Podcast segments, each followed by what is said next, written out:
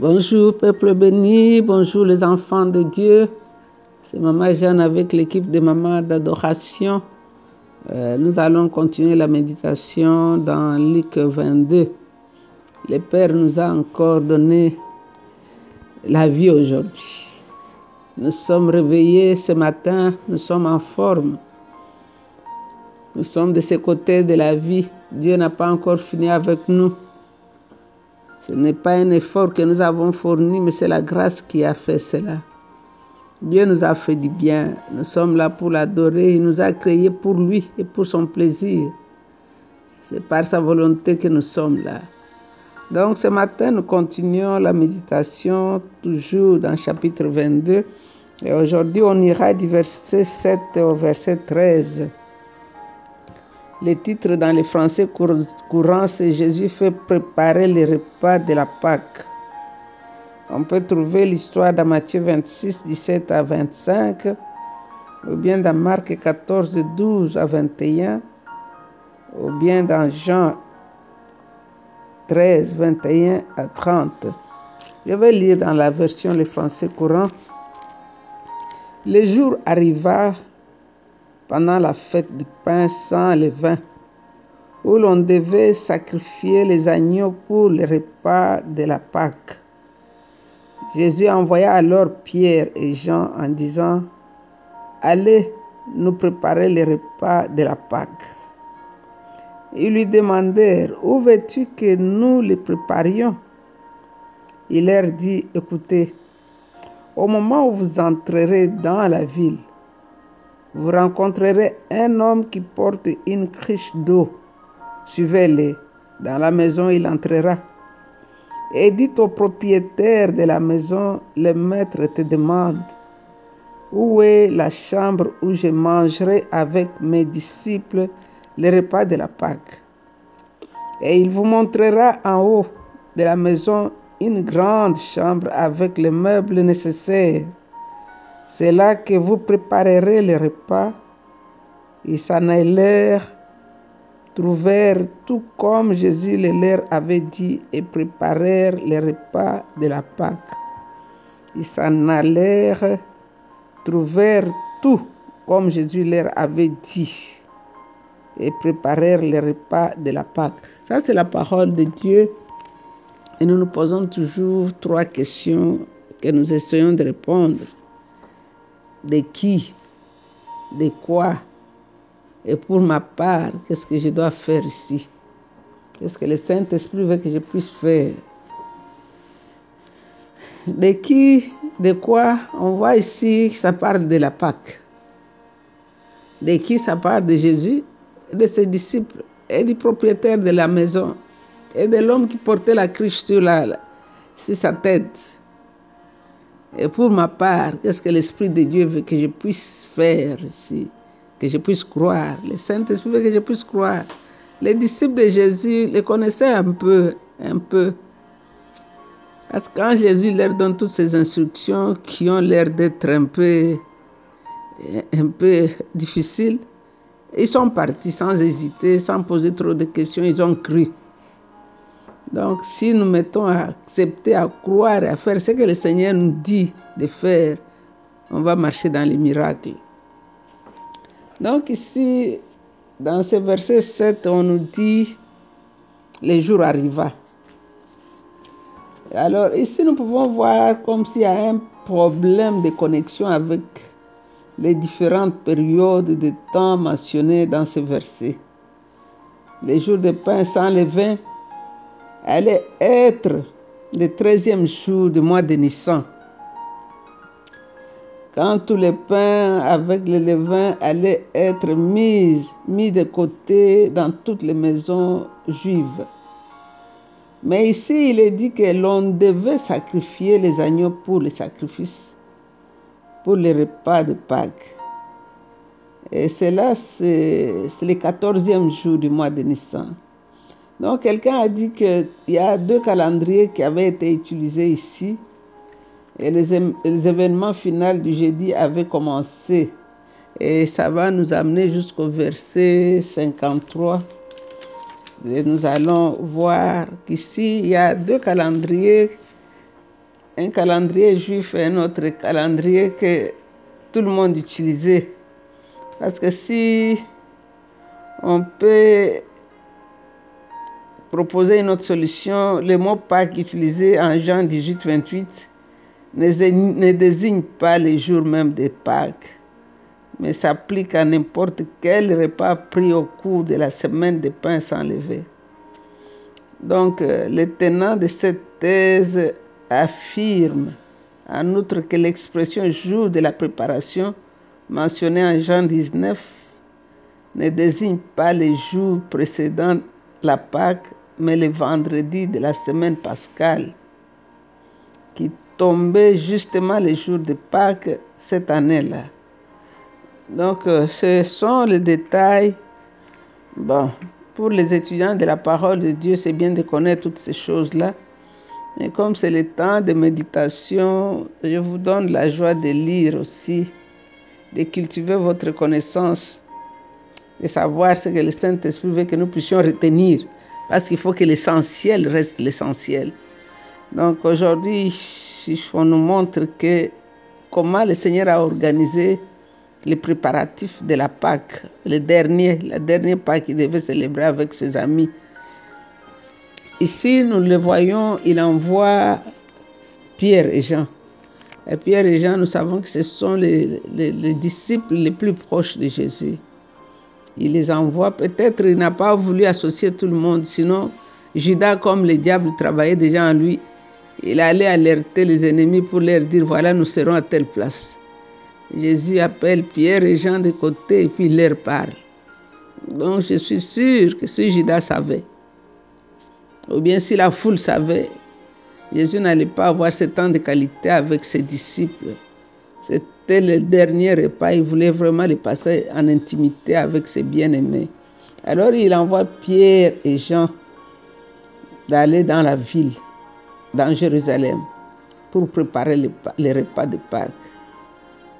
Ici, nous voyons le Seigneur qui montre toute sa connaissance de toutes choses. C'est vraiment le Dieu omnipotent, c'est vraiment le Dieu qui connaît tout. On ne peut rien cacher à Jésus. À distance où il est, il voit même l'homme qui se promène avec la calebasse sur la tête. Il donne les détails. Jésus-Christ est Dieu. Parce qu'ici, il montre sa connaissance de toutes choses dans cette instruction qu'il donne aux disciples. Il dit, quand vous allez entrer dans la cité, vous allez voir un homme qui porte une cruche d'eau. Nous savons que les enfants, nous savons les enfants d'Israël, et à cette époque-là, voir un homme avec une cruche sur la tête, c'était, c'était étrange. Ça, c'était les femmes qui portaient les cruches sur la tête. Un homme qui porte une cruche, c'était vraiment bizarre, rare et étrange. C'est ce que le Seigneur a utilisé ici. Je suis sûr que cet, homme-là ne savait même pas pourquoi il avait porté la cruche. Il dit, vous verrez un homme qui porte une cruche d'eau. Ce qui est étrange, comme je disais, dans cette partie-là de, la terre, c'était normal pour la femme qui portait les cruches d'eau. Alors ici, cela aussi nous montre l'image du Saint-Esprit qui conduit ceux qui cherchent. Il les conduit à la place de la communion avec Jésus. Le Saint-Esprit, si vous le suivez, va vous conduire dans l'intimité, à la place où vous serez seul avec le maître de la vie. Jésus a envoyé Pierre et Jean pour préparer les repas de Pâques. Il s'était arrangé secrètement pour pouvoir partager ce repas pascal avec ses disciples sans être dérangé par ses ennemis. Pierre et Jean devaient rencontrer un homme portant une cruche d'eau. Alors le verset 11 au verset 13 nous montre que non seulement le Seigneur savait les lieux, il savait aussi la route, il savait aussi le parcours de cet homme, mais aussi, il savait aussi qu'un certain propriétaire d'une maison en étage allait leur donner sa maison déjà équipée d'une chambre haute au-dessus de sa maison, un étage pour lui et ses disciples. On ne sait pas, peut-être cet homme c'était comme Nicodème, ou bien comme euh, tous ces riches-là qui suivaient Jésus en secret, on ne sait pas. Il avait promis à Jésus, on ne sait pas. Jésus l'avait téléphoné, il n'y avait pas de téléphone, on ne sait pas. Mais nous savons seulement que notre Seigneur est Dieu. Il connaît toutes choses. C'est lui qui dispose même les cœurs de l'homme. La Bible dit que le cœur de l'homme est dans la main de Dieu, de l'Éternel, qu'il incline là où il veut. Dès que Jésus a parlé, les choses ont commencé à se mettre en place. Même le cœur de ses propriétaires a été disposé à distance là où Jésus parlait. Alors cet homme qui avait sa belle maison déjà équipée en étage a disposé de sa maison. Peut-être il connaissait le Seigneur. Peut-être il avait décidé de servir le Seigneur avec tous ses biens. Pour lui, c'était une occasion de mettre ses biens à la disposition du Seigneur. Quand nous mettons nos biens à la disposition du Seigneur, ça entre dans l'histoire. Toutes les personnes qui avaient des maisons en étage dans cette cité-là, on ne parle pas de leur maison. Mais quand vous allez en Israël, jusqu'aujourd'hui, on va vous amener dans cette chambre haute. Quand tu donnes ton cœur et tes biens à Jésus, ça reste mémorial. Ça reste pour toujours. Cet homme est honoré jusqu'aujourd'hui. On ne connaît pas son nom, mais sa chambre a été visitée par des milliers de milliers de pèlerins qui vont en Israël, vont visiter cette chambre haute où Jésus a passé ses derniers repas avec ses disciples. Donc cet homme ici avait décidé de mettre tous ses biens à la disposition du Seigneur. Ici, nous voyons la différence entre l'auberge. L'auberge, quand Marie, Joseph, Marie enceinte est arrivée, on nous dit qu'il n'y avait pas de place pour eux dans l'auberge. Et ici, nous voyons la chambre haute. Ce monsieur a donné sa maison qui était mieux même que ce que les disciples espéraient. Quand Jésus était né à Bethléem, il n'y avait pas de place pour lui dans l'auberge. Et ici, il a dit aux disciples de demander une chambre pour la fête. Et on leur a donné quelque chose de meilleur, de large, meublé. Et c'était en, haut, en étage. Quand on dit en étage, c'est-à-dire c'est quelque chose de valeur, quelque chose de précieux, quelque chose de mieux, différent. Je crois que même les disciples étaient étonnés quand ils sont entrés dans cette pièce-là. On dit que c'était meublé, il y avait tout pour... Tout était prêt. Et dans cette chambre-là, en haut, Jésus pouvait voir en bas la place où il allait être crucifié. Du côté de là où il était assis là, il pouvait regarder et voir la disposition même de sa tombe en bas là. Mais il s'est focalisé ces jours-là sur laver les pieds et donner le repas pascal que nous allons commémorer tous les jours de notre vie jusqu'à ce qu'il revienne. Alors qu'est-ce que nous pouvons tirer comme leçon ici, comme j'ai dit Quand Jésus parle, les choses se mettent en place. Quand le Seigneur t'a promis là, les choses qu'il t'a promises là sont déjà là. Il faut seulement entrer en possession, les posséder, les prendre. Parce que si on nous dit que quand les disciples sont partis, ils ont trouvé tout comme Jésus le leur avait dit. Et ils ont préparé les repas de la Pâque. Tu as beaucoup de promesses, mon frère, ma soeur. Il y a beaucoup de choses que le Seigneur t'a dit. Rappelle-toi les promesses de Dieu. Ne regarde pas aux circonstances qui sont négatives. Focalise-toi, qu'est-ce qu'il t'a dit? Quelle est la promesse que Dieu t'a donnée pour toi, pour ta maison, pour tes enfants, pour ta vie? Accroche-toi à cette promesse-là. Parce que Jésus, quand il parle, il appelle à l'existence les choses qui n'existent pas. Et ces choses viennent se mettre là devant toi. Si tu ne te rappelles même pas d'une seule promesse, entre dans la Bible, il y en a tout plein. Lis le psaume 91, lis Esaïe 41, lis Esaïe 43, lis Esaïe 54, Cherche une promesse dans ces promesses-là qui sont dans la Bible. Accroche-toi à une de ces promesses et commence à déclarer que c'est ta possession. Pour tes enfants, lis par exemple Jérémie 29, 5 à 7. Nous allons l'adorer ce matin encore une fois. Il est le maître des temps et des circonstances. Il est Dieu. C'est lui le grand Dieu de l'univers. C'est lui le commencement et la fin de toutes choses. Il est le chemin de la vie. Le chemin qui nous conduit vers le Père s'appelle Jésus. Il est la vérité incarnée du Père. Il est la vie du Père qui a été incarnée. Nous voulons t'adorer, grand roi. Nous voulons t'adorer, toi, le maître de la vie. Seigneur, tu n'as pas épargné ta vie. Tu l'as donnée pour nous. C'est pourquoi Isaïe dit qui a reconnu les bras de l'Éternel, qui a cru au message qui nous avait été annoncé? Il s'est levé devant nous comme une faible plante, comme une racine qui sort d'une terre desséchée. Il n'avait ni éclat ni beauté pour attirer notre regard. Il était un homme de douleur habitué à la souffrance. Mon âme t'adore, Emmanuel, Dieu avec nous.